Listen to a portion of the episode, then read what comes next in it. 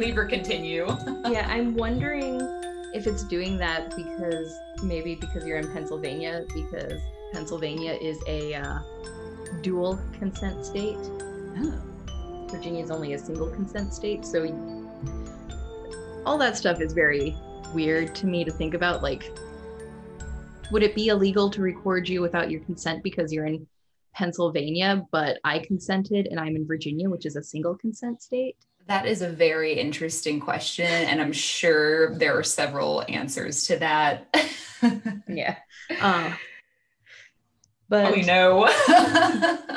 uh, speaking of recording and sound, uh, since the last time we spoke, I finally watched A Quiet Place 2. Yes, I was actually going to say, Sam, please talk about that because it has been making the news as being a huge blockbuster hit. It is, and I'm not surprised, maybe a little because Spiral came out the weekend before, and I thought Spiral was going to be the big summer blockbuster hit or first blockbuster hit Yeah. since the COVID pandemic. right. But I think Spiral's not doing as well as they had hoped because even though it is a Saw movie, it's not being really advertised as a Saw movie. yeah.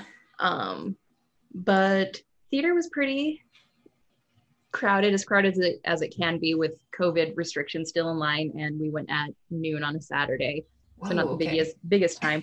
Um, but on that note, uh, it seems a lot of people have forgotten how movie theaters work Oh God.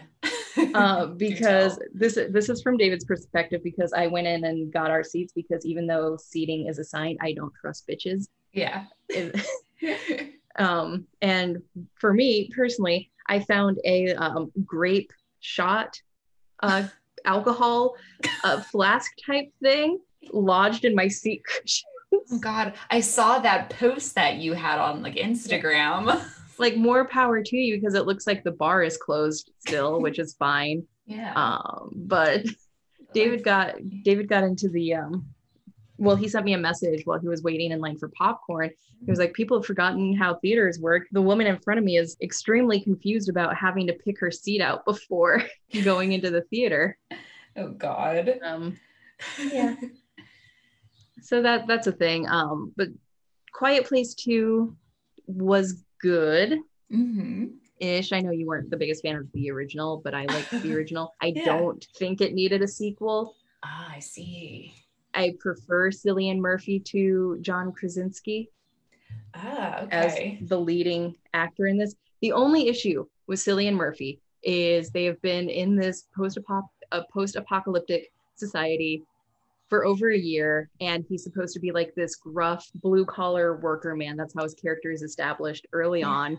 Mhm. and and I bought that for most of the time he was on the screen because he had a very bushy beard and wore a baseball cap and it didn't really look like Cillian Murphy.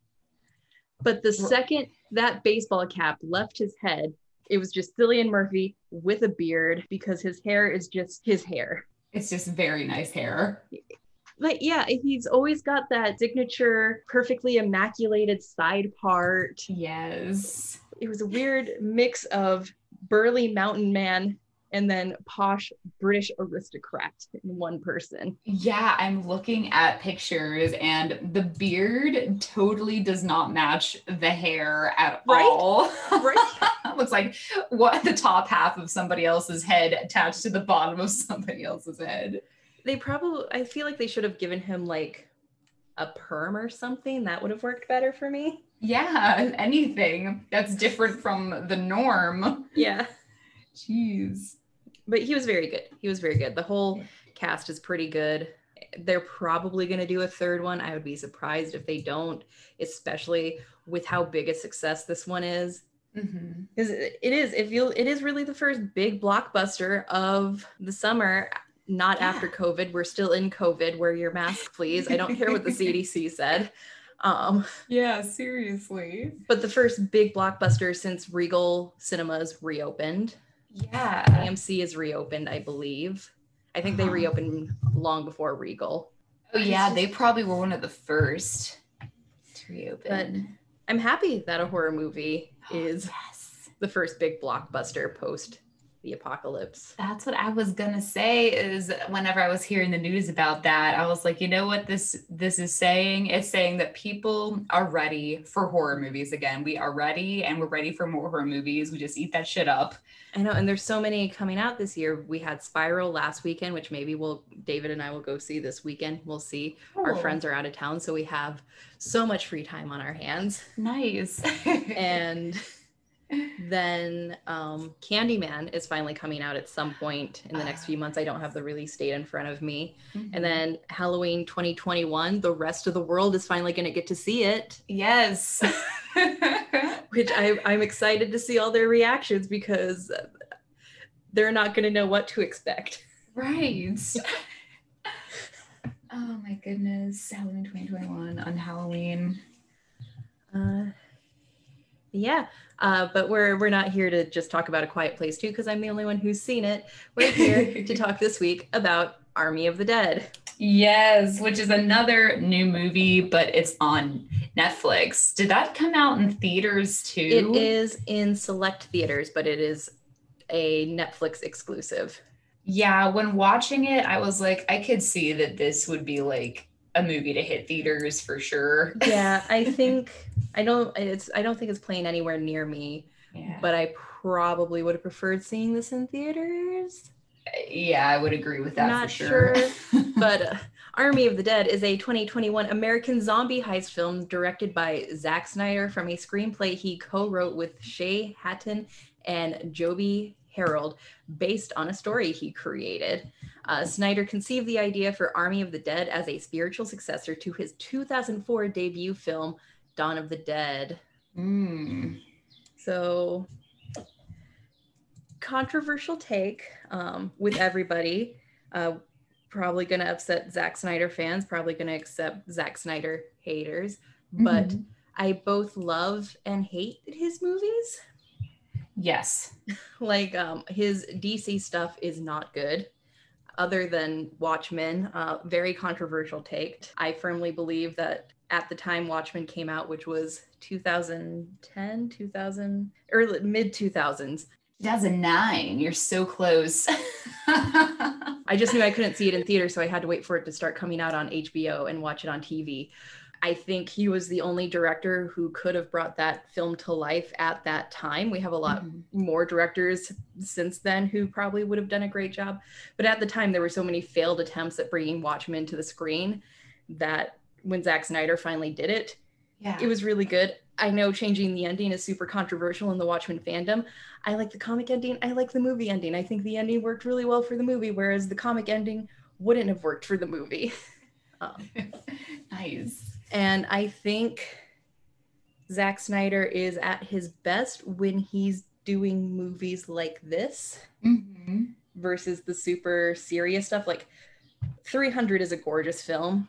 Yeah. I've just never been able to make it all the way through it. yeah, it's Where? too it's too silly. And I know you're a fan of Sucker Punch, right? Yeah, that is uh Zack's. I didn't even realize, but yeah, I really can't help it. I freaking love Sucker Punch Yeah.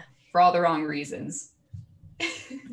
Is it But, because um, um, what's her name? Emily Brown is Uh, super Emily hot. Browning, and then all the other beautiful girls. Um, also, uh, the dude uh, that um, everybody loves now, um, uh, fucking Oscar Isaac, who's like now Mm. in Star Wars. Mhm. Well, I loved him first when he was in Sucker Punch when nobody else liked him.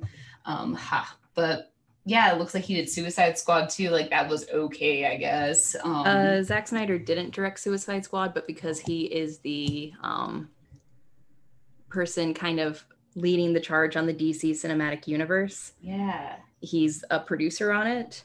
Oh. Which, Okay, well, cool. and then we got Batman versus Superman, Man of Steel, Wonder Woman, Aquaman. Mhm. All right, cool. But I know people really liked his debut with Dawn of the Dead, so there was a lot of excitement surrounding this movie that he was going back to his roots. Yeah. um, which I, I haven't seen Dawn of the Dead in years. I remember liking it though. like I can't remember if I even watched Dawn of the Dead and um it seems like everything else he's done like why why did he like take off from horror? Uh, he looks like he never really went back to that. He's a very he- the biggest like pro of a Zack Snyder movie is he's Mhm. very gifted when it comes to um, cinematography and setting up shots. Yeah. So I think he went in the direction of comic book adaptations because of that. Yeah. Um, but I, I agree with you. Um, Yeah. Cool. he does. I like this movie for, for the most part. I think there are some tonal issues with it. It's probably too long. It didn't feel like two and a half hours. I will give him a lot of credit for that. Yeah, yeah. But it didn't still feel a two and a half hour zombie movie. Yeah, Jesus. You could probably cut some stuff down. And I know that that is a big part of Zack Snyder's MO. The director's cut of Watchmen is I just over three hours. Whoa. Because- It is a very faithful adaptation if you watch the director's cut. okay. But Yeah. and his his Justice League cut, um, big thing, the Snyder cut. Uh, he had to step away from directing for a while to cope with the loss of his daughter, who committed suicide God. um, during the filming of Watchmen and not Watchmen, Justice League. So uh, Warner Brothers brought in fucking Joss Whedon. Um, Joss. yeah, Buffy the Vampire Slayer guy, kind of a piece of shit. Um, yeah. And so we all know that the Justice League was a huge flop. And finally, they caved. And with the launch of HBO Max, they told Zack Snyder, hey, we're going to let you do all your reshoots and let you release your cut of the film. Mhm. And that cut is four hours long. Jesus Christ. So That's enough. I haven't watched it because I'm not into the DC cinematic universe. I'm not Yeah. even into Marvel anymore. I watched Endgame, and Endgame is where it ends for me. yeah, that's the that's the conclusion. It should be the conclusion, you know. It's called Endgame. What are all these other movies doing? no, stop. Um, Time to do something different, guys. Let's let's do something original. But yeah, uh, Army of the Dead is a spiritual successor to Dawn of the Dead. Not sure how spiritually connected they are since it has been so long since I watched Dawn of the Dead. I don't even know if it's streaming anywhere. If it is, maybe I'll rewatch it. Who knows? Life is unpredictable. yes. Um, so I guess let's break it down into acting. We Okey have um, what's his face, Dave Bautista, Bautista, Batista. Batista, who is a wrestler. He is also known for playing Drax in Guardians of the Galaxy. Batista. Yeah, I really liked uh I really liked his character. I thought he did? was Good. nice.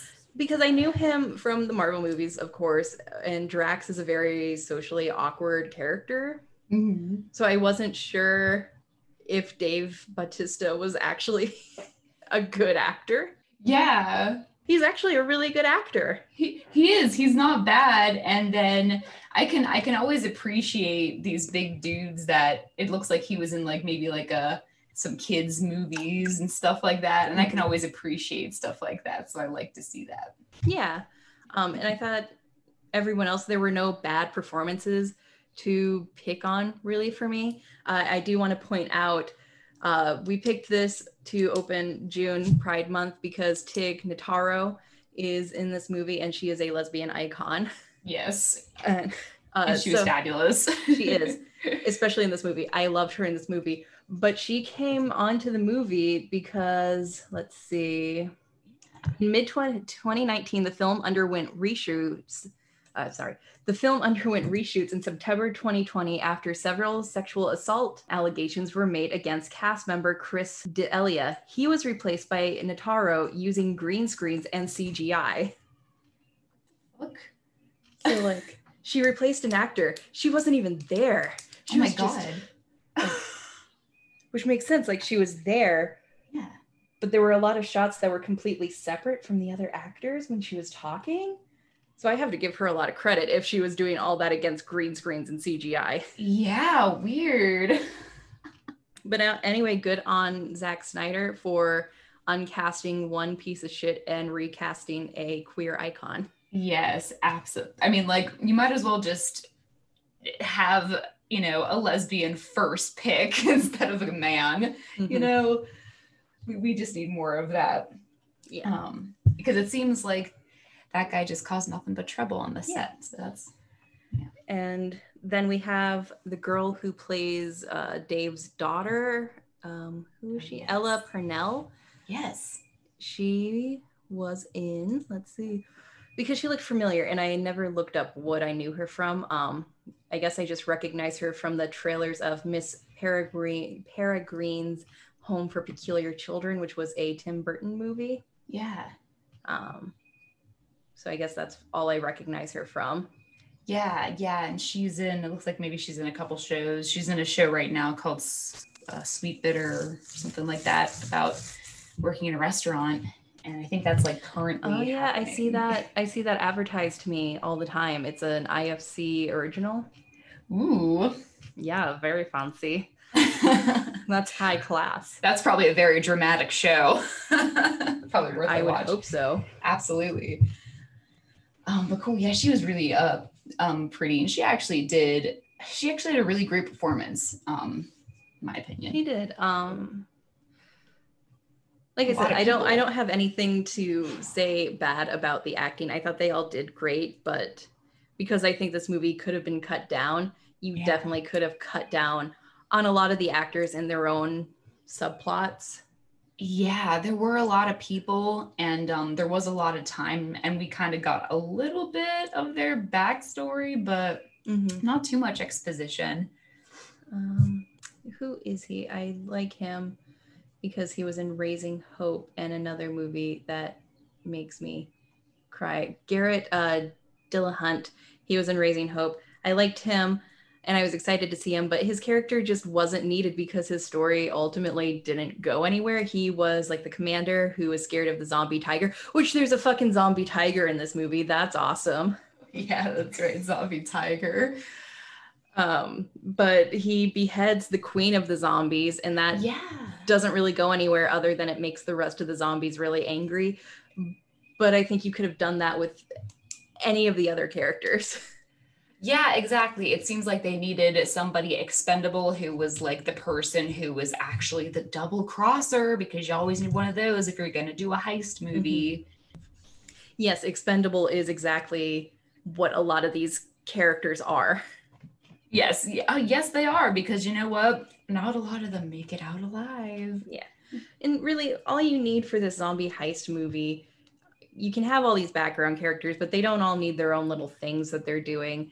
Because the heart of the story is obviously uh, Dave Bautista and his daughter. Mm-hmm. Yeah. And I feel like that was the most important story to Zack, maybe after Yes. what happened with his daughter, because that seems to be the story with the most thought put into it and the most heart. Mm-hmm. And um, I did like how the dad's dream after the heist was for her to go to college and he was going to start an artisan uh, grilled cheese food truck. Yeah, exactly. Very, very relatable. Yeah, and it's because I guess he just like took up being a cook, um, you know, in that diner, and Mhm. he must really like being a cook there. So that's cool. Yeah. So, you got any particular thoughts about the acting and performances, characters? Everybody, yeah, like there, I don't have any um specific complaints. I'm trying to think about there. I feel like there was at the end of the day maybe too many characters here because they like whenever you start off a movie like this with like maybe 12 people, that's like we had like so many people. You know that a lot of them are gonna die, and then we have like maybe four characters that we're kind of still rooting for. So maybe if we just had like a tight group of four people, four or five, that would have been better. Everybody did have their own like um personality and I could appreciate that. That stood apart from each other. Even like the uh like rapey guy, like Yeah. they they all stuck to their character. Nobody was flat. So I I, I actually don't have any complaints about the Yeah. acting. Everyone did a good job. Like the only expendable character should have been the rapey guy because from the moment you see him on screen for the first time, you want him to get thrown into a pit to be torn apart by hundreds of zombies. because he's just fucking obnoxious. Yeah, and he just has like that look about him, and you're just like, oh, I just want to like punch him in the face. Um, and like, what what the heck even ended up happening with him? He just was a zombie, and like that's it. Yeah, that's Did about they it. even did they even kill him as a zombie, or just like he was just a zombie? I, don't- I can't remember. I think he was just a zombie if he wasn't just completely devoured. Yeah, they the the like big alpha zombie turned him into an alpha zombie too, and Mhm. that was that. But that's like that that'll be like up for discussion for I guess story. Yeah. So we can just go ahead and move into that. And I'll be I will say that I loved the opening of this movie. Yeah, that I might be wish- my favorite part actually. I wish it had kept that tone the entire time because there are moments where it does get a little too serious. yeah. Oh, just a little too serious, a little too slow. But this Mhm. beginning really set my expectations high because you have the zombie outbreak starting because a man and a woman eloped in Vegas and she's giving him a blowjob from the passenger seat and he loses control of the car and crashes into a military convoy and releases the zombies upon New York uh, Las Vegas. New York. Sorry, New York. You Like just you- you're just always the place where all the bad stuff happens. Anyway, Las Vegas. Yeah. which was just great. And then you have this whole fucking gory ass opening with the military coming in and blasting all the zombies to pieces. right yeah it's actually excellent and then the way it was um put together this is just a note for um production but just the uh how he works with his music um Mhm. and overlays that on his cuts it's actually really um it's really exciting to watch so Yeah. that's one thing he does do well with his music and his shots And I can see where, if you're not a Zack Snyder fan, his music choices get a little pretentious and annoying. yes Like, I know the biggest meme people do on Zack Snyder is from Watchmen when Night Owl and Silk Spectre bang in the Owl Mobile. and Mhm. it's to a cover of Hallelujah by oh my god Leonard uh, Cohen. And then the man had the gall to use the exact same song in his first Justice League trailer when they My announced the Snyder cut. And it's like, come on, bro. yeah it's like come on why don't you find a different cover But I, I enjoy the music choices for this. Yeah, because you know it was a cover of Mhm. Viva Las Vegas in the Yeah. intro, but it was actually a pretty cool cover. It was. And um this is the second zombie movie in my life that I've seen set in Las Vegas. What, the what's another one? The first being Resident Evil Retribution. Oh, okay. I think it's apocalypse. It's Resident Evil, Resident Evil Apocalypse, Resident Evil Retribution. The third one in the Resident Evil series Okay. is, or is it the third one? I think it's the third one. Is it the third one? God damn it! How many fucking? It's the third one. I'm gonna say it's the third one. That one is set in Las Vegas, but it's not really set in Las Vegas because Mm. it's a plot point that with all the people gone, there was no one to push the sand away. So now Las Vegas was pretty much just a desert with some buildings. push the sand away. that is So- something that you have to consider. Yeah. So it was really cool that this more so embraced the Las Vegas setting. Yeah. I just don't think it was campy enough. Yeah, I agree. And it, it- it's cool that it, it was different. Yeah, because of Las Vegas, the location. You're right. It wasn't Las Vegasy enough for me. We we had some really good Las Vegas moments where they finally activate the power in the casino to pull off the Mhm. heist. yeah. And so you have all those bright neon lights. And that that's what I want from a Las Vegas setting Yeah. is all the neon lights still working and just Las Vegas is the campiest place on earth. You gotta you gotta Yeah. embrace that Zack Snyder. Exactly. And that's maybe like one of the pitfalls of this movie is if you want the movie to look like how this movie cover looks, it's not the same at all. Yeah, yeah. I'm looking at the movie cover right now on Wikipedia because this movie's two and a half hours long and I need to refresh my memory from watching it three hours ago. right. Yeah. But there's none of that Yeah. happening. yeah, looking at this Army of the Dead poster, one, I would never guess it's a Zack Snyder film. right. Two, it is so bright and colorful. I'm expecting a full on horror comedy. And we did get a lot of horror comedy elements in this, Mm-hmm. We did. but not enough. Not enough. I mean, I feel like thank goodness for Tig Navarro because she is a comedian as well. Mhm. And so whenever she spoke, she has this inflection and it makes everything she says really funny. Mhm. But like that's it. Nobody else is trying to be funny. Nobody else has the jokes. Um, you know, some people utilize their characters of being like, you know, pissed off or like annoyed. And then we have like the the um safe cracker guy and they try to make him like eccentric, but it's not it's not funny um where it should be. It kind of tries a little bit too hard and kind of doesn't work out. hmm exactly. And that's that's probably something they could have fixed in editing while they're cutting out an hour of this movie. Just leave all the TikTok Navarro stuff. right. Zombie outbreak happens, and I think the zombie outbreak has actually been contained in Las Vegas, Yeah. which is cool. hmm Um, the military is actually doing their job this time, unlike they Right. did with COVID, Yeah. Yeah. in keeping people in their homes and out of the infection zone. hmm which they really should have done during COVID. Like I was really looking forward to martial law and having to put my grocery list on my front door so a military guy could go to Food Lion for me. Yeah. That's how it would have worked, right?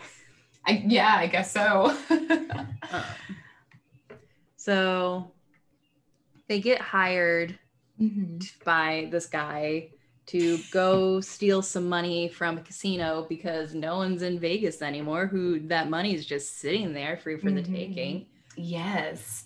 Um, but we have a little bit of some urgency because in a few in a few days' time they're going to nuke the city with a nuclear bomb. Yes. so that kind of throws a wrench in things and gives you the sense of urgency that they have to get in and get out really fast. So Dave puts together this ultimate crew of badass soldiers and Yeah. mercenaries.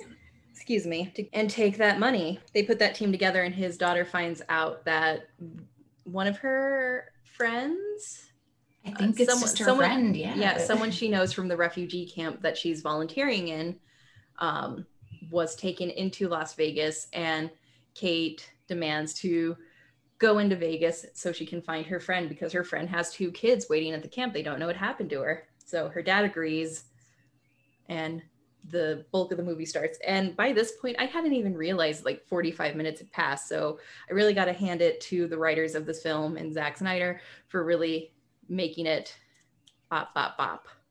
Yeah, because we do get the um introduction of like all the individuals when they're trying to search for their team members, and that's actually a really fun part to kind of like get to know uh, who these people are and why they're important to Mhm. this dream team here.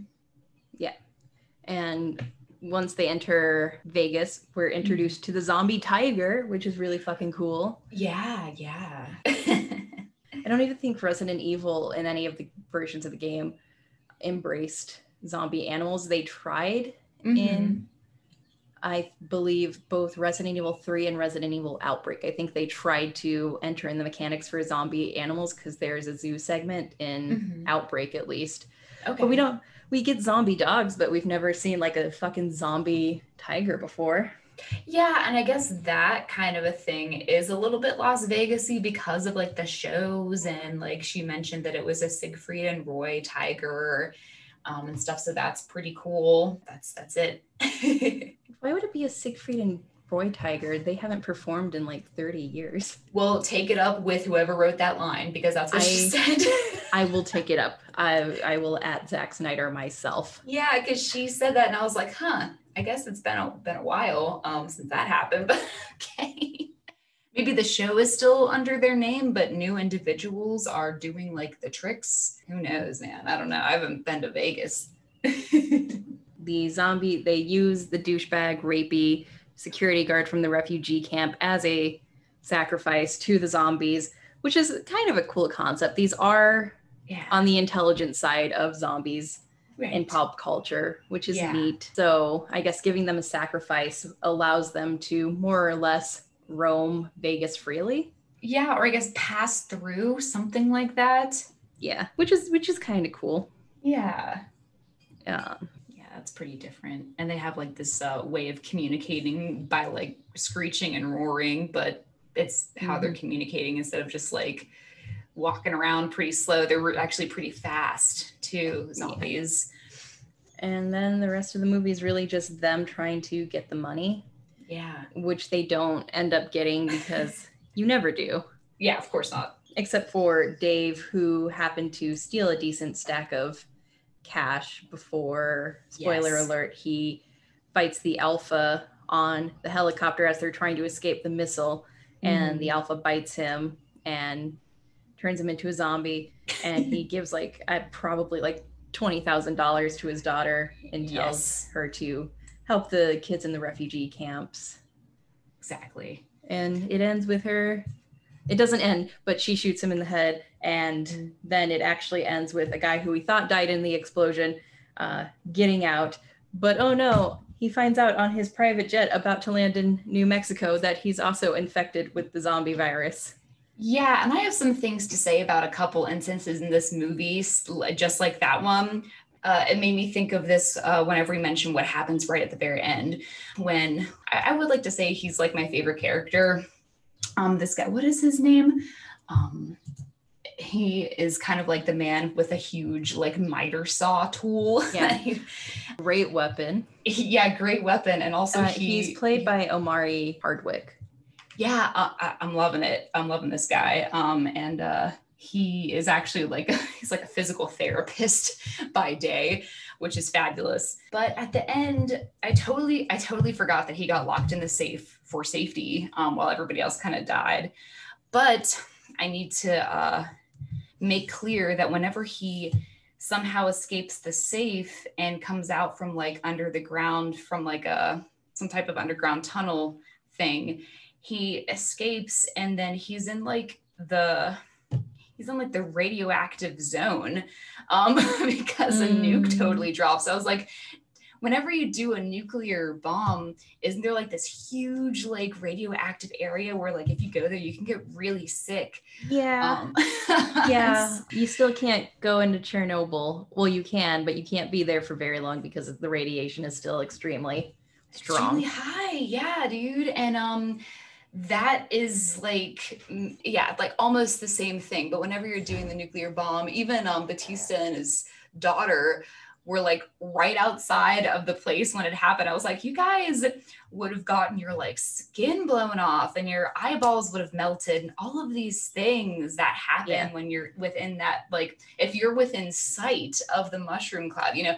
that's another thing. Um, there's just a couple things that are left unanswered. And one, he had this huge opportunity with a nuclear weapon, and he did not take hold of like the idea of radiation, radioactive zombies, anything like that.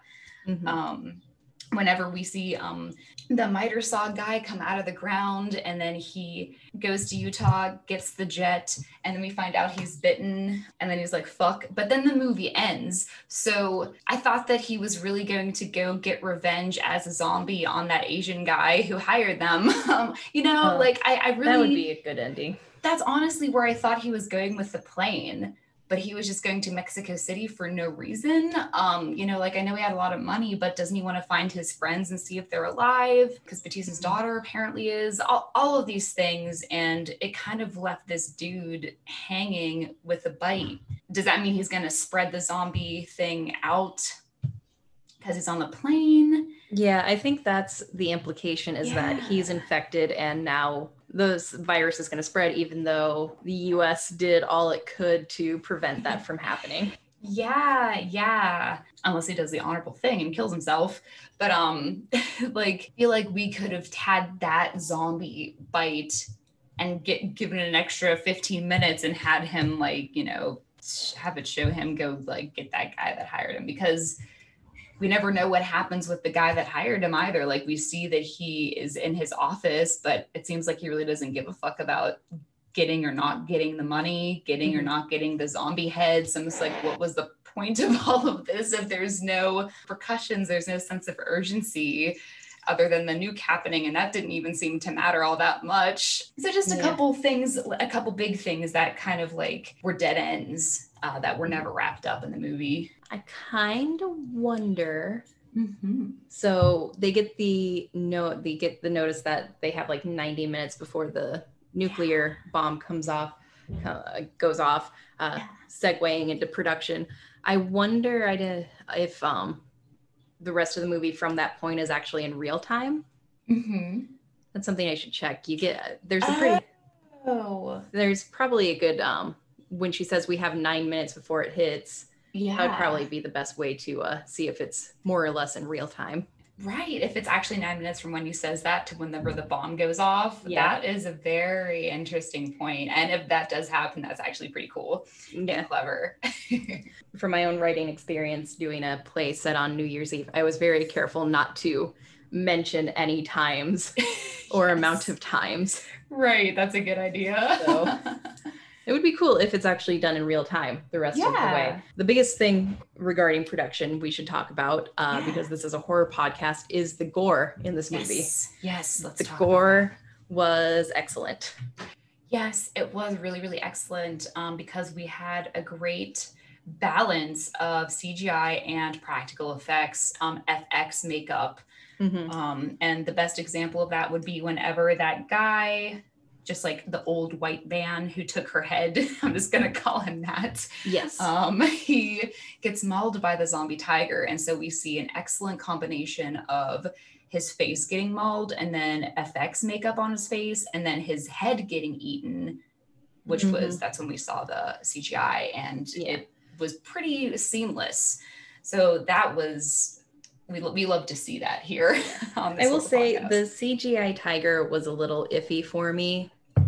It was a little yeah, it was too much uh, of looking at the zombie tiger instead of it running around. Like, let's not zoom in on yeah. the details. I know it's not real. yeah, it was a little too like the best way I can describe it is shiny for me. Yeah, it was too digital. yeah, they should have put like maybe a filter over it, like a film grain, because it was just so mm-hmm. HD looking. It really was. And I was like, well, th- like it's CGI has come so far, but I was like, mm, just try to trick me into thinking that like you it's had, real. yeah, it's real. Exactly. Trick That's me into thinking to, that yeah. you put zombie makeup on a real tiger. Yes, exactly. That's what we want to see here. Which I'm wondering yeah. exactly how the behavior of a zombie tiger differs from that of a real tiger because it didn't seem to differ that much.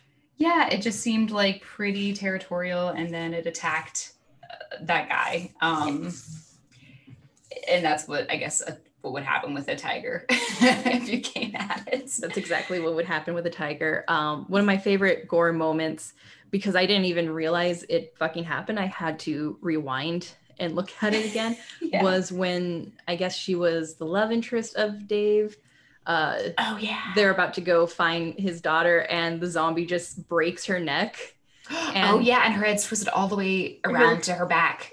her head twisted all the way around and then her spine was poking through her shoulder. Yes. i thought that was great and it completely went over my head and i just noticed like her spine was sticking out. I'm like the fuck did that? What? You're like what and fuck then, happened? So i went back yeah. and i was like oh fuck. Oh shit it got her.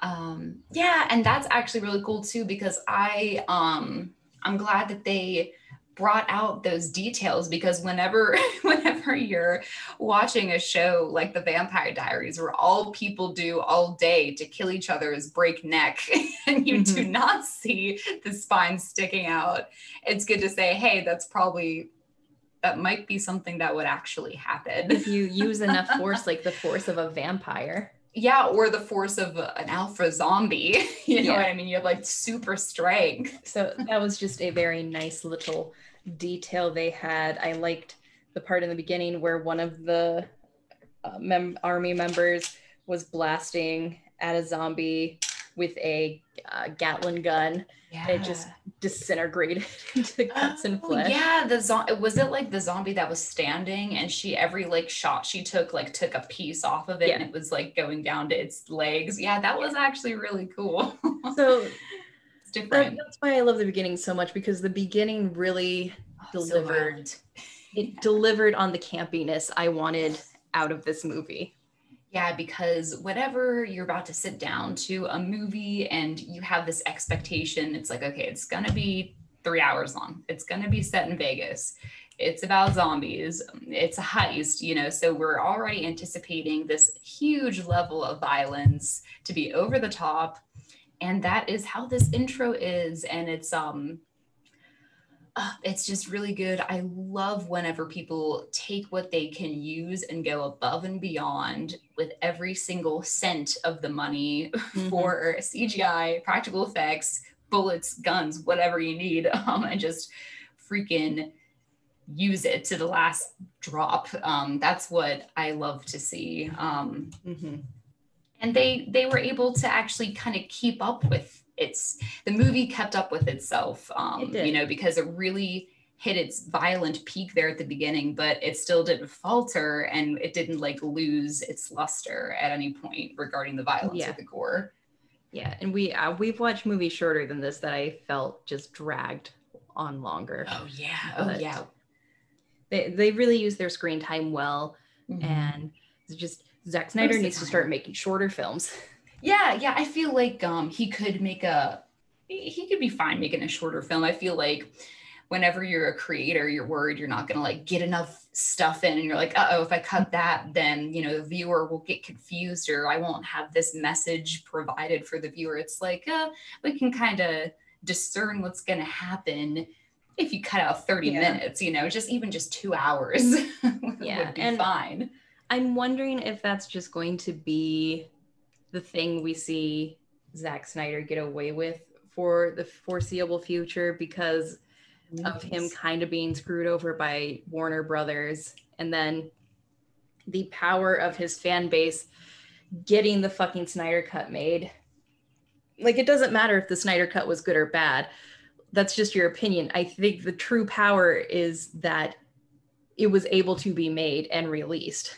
Right. Like that's all the fandom wanted. They did I don't think they cared if it was a masterpiece or not. They wanted his artistic integrity to be respected. Mm-hmm. And because of that, I feel like film studios are going to let Zack Snyder do what he wants, which terrifies me because he's allegedly working on a film adaptation of The Fountainhead by Ayn Rand.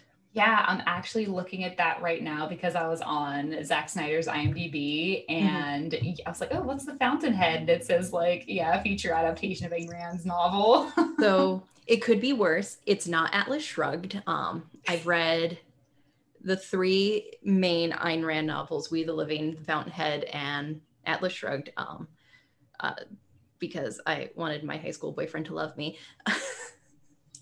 Uh, yeah. um, in The Fountainhead, I think I really like it as a novel. Um, trigger warning Ayn Rand has a bit of a rape fetish. That is a common theme in really? her novels. Interesting. Like in both Fountainhead and Atlas yeah. Shrugged, her lead female character's first sexual experience it's was rape. was rape. Oh, and geez. but they weren't like it, it was rape, but they liked it. I see. They're just confused and just were like, well, if this is the way it feels to be loved, okay. And then um, We the Living is more autobiographical. Biographical. Autobiographical, yeah. Thank you. Thank no you, Daddy. Um, I can't say that word. yes, yes. um, and there is there's even a moment in that book where Ayn Rand, who's pretty much the main character, um, the love interest just walks up to her and lifts up her skirt because he thinks she's a prostitute. like, I'm sorry, listeners, if this is actually triggering, yeah. um, uh, but it's got to be said. Yeah. Uh, I haven't but, read any Ayn Rand novels, so now I'm going to have to read yeah. them. So I'm I understand. I, Fountainhead is good. Um, okay, excellent. Like, I'll start there. I, I genuinely think that's a good novel. Um, it's just hard to get around her politics because she's very libertarian, very objectivist. Okay. And um, usually assholes read her work. But yeah. I do I do recommend reading her work at least once so you at least understand it. You're not just listening to other people analyzing her work, you're able to analyze it yourself. Yeah, say, it looks like it was written. That, yeah. I will say that about every author ever is read the work yourself. Don't just listen to what other people are saying because it's good to form your own opinion on things. Exactly. And it looks like this novel was written in what, nine, 1949? Is that right? Yes. Very old. Oh my goodness. So, So- definitely uh, probably quite a different read there. Yeah, I always say that I enjoy We the Living because it's her shortest novel and it's also the most revealing into who she was as a person. And it explains like why she's so anti-socialist, anti-communist. Um, because she is Russian, her family lost everything in the Mhm. communist takeover of Russia. So it Yeah. explains it. It does not justify her shittiness I see. and uh, her cult like fandom. Uh, but anyway, uh, Zack Snyder's next big movie possibly is of The Fountainhead. I am interested to see how that turns out. The Atlas Shrugged movie adaptations were trash I see. Excellent. because Atlas Shrugged is a fucking trash novel. Is Atlas the name of the character? No, Atlas Shrugged refers to uh, the Greek myth of Atlas who carries the world on his shoulders. I see. So, the How idea- Clever. the idea of Atlas shrugging it essentially means the world Earthquake. gets shaken up. yeah, earthquake, right? Uh, but that Wow. novel is 1165 pages. wow, Jesus Christ. I read it all. Oh, One of the chapters is literally 70 pages of the main character, John Galt, explaining what objectivism is. oh my God. So, you know, and writers. Fountainhead has the same issue, but it's only like a 40 page Hmm. explanation. Okay, that's a little bit better. Yeah. And I, I say read The Fountainhead because it does get you in the headset of where a lot of conservatives and libertarians are coming from. Um, objectivism is the belief that selfishness is the key to solving the world's problems. I, Of course it is. I, I'm bastardizing it. Um, other people can explain it better than me. It's been years since I've read her. I just, Yeah. I didn't hate The Fountainhead. It was okay. Okay, excellent. But yeah, you're right. I feel like she does have this cult following, and I always hear, hear Oh. people talk about that. I'm like, what? What is the big deal? Like, I guess I should read it Yeah. once. That, that was kind of my mindset with it. yeah. less so that more so my high school boyfriend got me atlas shrugged for christmas Uh, so you felt obligated to read it anyway. obligated um Yeah. Probably a red flag to be honest Weird, actually, because it is. You said it's all very rapey. So yeah, what kind of weird shit is that? the fuck? yeah Um, what happened to him? but anyway i don't know Well, good.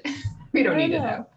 know. um so yeah uh Zack snyder working on fountainhead adaptation uh sorry for the Ayn rand talk How uh, long do you think the movie would be if he made it?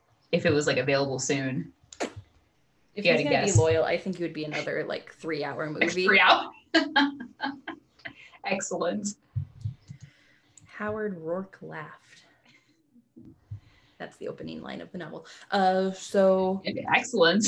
I I liked a lot of Army of the Dead. Um, Yeah. I wish it was more campy. I wish the whole movie was more like the opening segment. Me too. I wish the whole thing was like just like that. Yeah, like I like the heart of it, which was the father daughter relationship. So those parts were fine. It's just it's so serious most of the time, and Yeah. then when the campiness bits happen, there is a tonal shift that doesn't really work for me. Yeah. But overall, if you're into Zack Snyder, if you're into zombie movies, you'll probably like it. So I'll give it an ah yeah, this fucked me up. oh yeah, this fucked me up only because the the one redeeming thing that's teetering it off of meth for me would be the violence and the gore, dude. Yeah. Because if And that Tig. wasn't there, it would just not be enough for me. Yeah. And Tig. Tig was great. Oh my God. So, my favorite line of the whole movie was when she comes out and sees the helicopter because she is actually the helicopter pilot, which is super cool. And she sees this helicopter and she's like talking about how it's like such a piece of shit. And she's like, they spend all this money on the model because the Asian man who hired them has this big, like, clay model of the building and the helicopter Mhm. and I don't know the way that she um delivered the line, I just cracked up. the best thing, best funniest line in the movie, in my opinion. She was wonderful. yeah, in the beginning, she's like, I dislike my life so much that $10 million would greatly like would make my life so much better. But like that's the realest shit because people are like, money can't buy you happiness, but like it sure could. yeah. It, it might not buy happiness, but it's gonna it's gonna help a lot. It'll reduce my stress. It'll reduce your stress and put you in a better situation, yeah. um, living situation for sure. struggling. But uh realistic aspects, I guess. Um oh, wow. Oh, quarantine. yeah, quarantine zone. Um being in a refugee camp. Yeah, and one of the guys being like a rapist because she like yeah. the girl calls him a rapist, and I was like, oh my god, like she was like really get like going hard, and then she was like, you fucking rapist, and I was like, oh wow, he really has done it all. So that um having to kill a member of your family because they've turned into a zombie. I'm sure that's always yep. difficult. Yeah, that's probably got to be the most traumatizing part of a zombie outbreak is when you have to. It's when you're gonna have to kill Luke because he got bit by a zombie. Yeah, and like yeah, to make the decision. Uh, like, do you let him be a zombie or do you mercy kill him? Um, you know, which will you choose? Are you gonna be selfish or selfless? So hard to choose, but yeah. that's and and like, what will that death disrupt your entire relationship with somebody else in your family. Mm-hmm. and you try to make it up at the last minute, but it's too late because now you're a zombie. So it's just this whole snowball effect that happens when there's zombies involved. And, you know, from the zombie perspective, I guess finding your wife's decapitated head in a duffel bag and then watching it be thrown off the edge of the building. Yeah, that um, you know what? It's actually so funny because when I was watching the movie, I was like, uh, I was looking up everybody who played everybody, and I looked up the girl who played the zombie queen, and she's just like a stunt woman. Mm-hmm. And I, now I follow her on Instagram. I think it's super cool to follow some stunt people. Yeah. Um, and uh, I was like, oh well, she she looks like a dancer and like, but is totally into horror. So I was like, cool, mm-hmm. I'll follow her. Um, I, actually really like that scene where yeah. the one woman was holding her head so the two could escape. Yes. And uh, but the alpha zombie still like speared her, so she tossed the head over the edge of the building. I was like, "Good for you." I know. Yeah, she dropped it. Like she's like, "Oh, I got it," and then she's dropped it, and I was like, "Nice." Um, yeah. So a lot of like clever moments like that that you're glad they actually took advantage of what should be done if that situation actually occurred in real life. Uh, what else is realistic? I guess wanting to have like a food truck, um, you know, having this dream of a food truck and then it never happening. Let's see. Uh, dropping a nuke on a city to make sure all the zombies die. Um, yeah. Just, just actually turning the news on and having a nuke countdown would be unsettling. yeah. For sure. Uh, yeah, for sure. And then I don't oh, um the army being so dumb that they didn't notice that there was a car oncoming and they didn't swerve so that an accident happened um, and a zombie was released because of yeah. the car. Listen, if your partner cannot focus on the road while you're performing oral sex on them, then you should not be performing oral sex on them. Yes, you should not. Or you should pull over if you just like are in the moment. Yeah. Um, also, if you're driving in a convoy and someone hits your con- your army convoy with their little like you know car, their little compact car, the car should just be disintegrated and your convoy should be okay. It shouldn't like disrupt all nine Humvees mm-hmm. like it did. Totally not gonna actually happen. You shouldn't drive around a zombie in case of an accident. You know, maybe a ship or aircraft would be better. The army has a lot of really intense aircraft that carries very, very sensitive items maybe that would have been better in the air but whatever you have to do as sam says to have the um, inciting incident happen so i don't think there's any more realistic aspects i don't think so yeah be yeah every like obviously every you could say everything in the movie but it's not too realistic if you think about it. So not too too much. But yeah, I give it a. Oh yeah, that fucked me up just Yeah. like Sam said. Yeah, it was fun enough. It is fun enough. It's a good one. It's and it's it is long, but it's it, it works. Yeah. Um, in that time frame. So I'm It, it doesn't pretty feel long. It do, it really doesn't actually. Um, so that's pretty cool. Yeah. And um, it is worth a watch just to see that intro. Oh, that so intro's cool. so good. It is. I like it. But I think that's all I have to say about that, Sam. That's all I have to say about that. Oh, are you ready for some outro notes? I think I'm ready for some outro notes. I think I'm getting ready for some outro notes here. Okay, let's do it. Um, cool. So Real Horror Show was created by Sam Odie and Stormy Skies and is directed by Sam Odie. And today, what what did we learn today? I guess you said it whenever you said if you can't perform oral sex on your partner while he's driving, then they shouldn't be driving. or- Yeah. Um, also, uh, I guess read Ayn Rand if you want to form your own opinions on her. Uh, but Yeah. unless you're like into literature, if you want to call Ayn Rand literature or politics, then it's probably not for you. Right, right. So always um always read something instead of just believing the the bookstagrammers or you know Yeah. booktubers or who you know who, whatever's cool these days, the book TikTok people on the TikTok.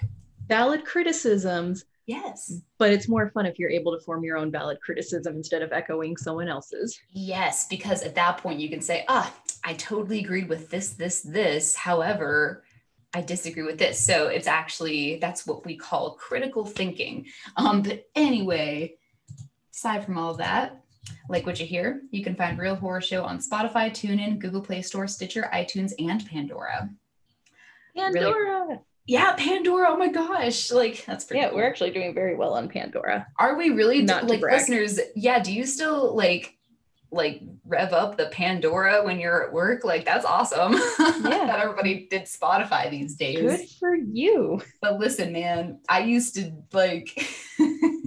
I used to only listen to Google Play Music, which was so lame. now I finally am on the boat of Spotify and I'm good there. Um, but anyway, Pandora, if you love that. Um, but do you really, really like what you hear? Then you can follow us on Twitter at Horror Show Pod or search for Real Horror Show on Twitter. Uh, follow us on Facebook at Real Horror Show, like our page, and share our stuff. We also have a website that all of our written reviews and podcasts can be found, realhorrorshow.com. Um, Want to interact with us? Want to make sure we're real humans and not space vampires? Comment on our website or email us at realhorrorshowpodcast at gmail.com. Want to argue with us about something or think you have a really great horror movie review that you're dying to share with two random strangers from the internet? Submissions are open and they always will be open for movie reviews. Check out the submit page on our website and follow the rubric before sending us anything. If it's not done according to the rubric, it will be disregarded. Sorry, not sorry. We love horror, and if you're listening, you do too. Please help us keep our project going by visiting our support page on our website, where you can make a one time donation via PayPal.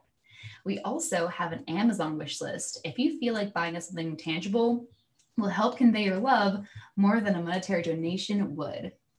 Also, you can find the Buy Us a Coffee button on our website. It's a button you can click that will pay us the amount you would need to buy a coffee. A little bit goes a long way. Sometimes we can't help out artists monetarily, and that's okay. By simply liking, sharing, retweeting, and even giving us an awesome review will help us out tremendously. And any other pertinent news to share?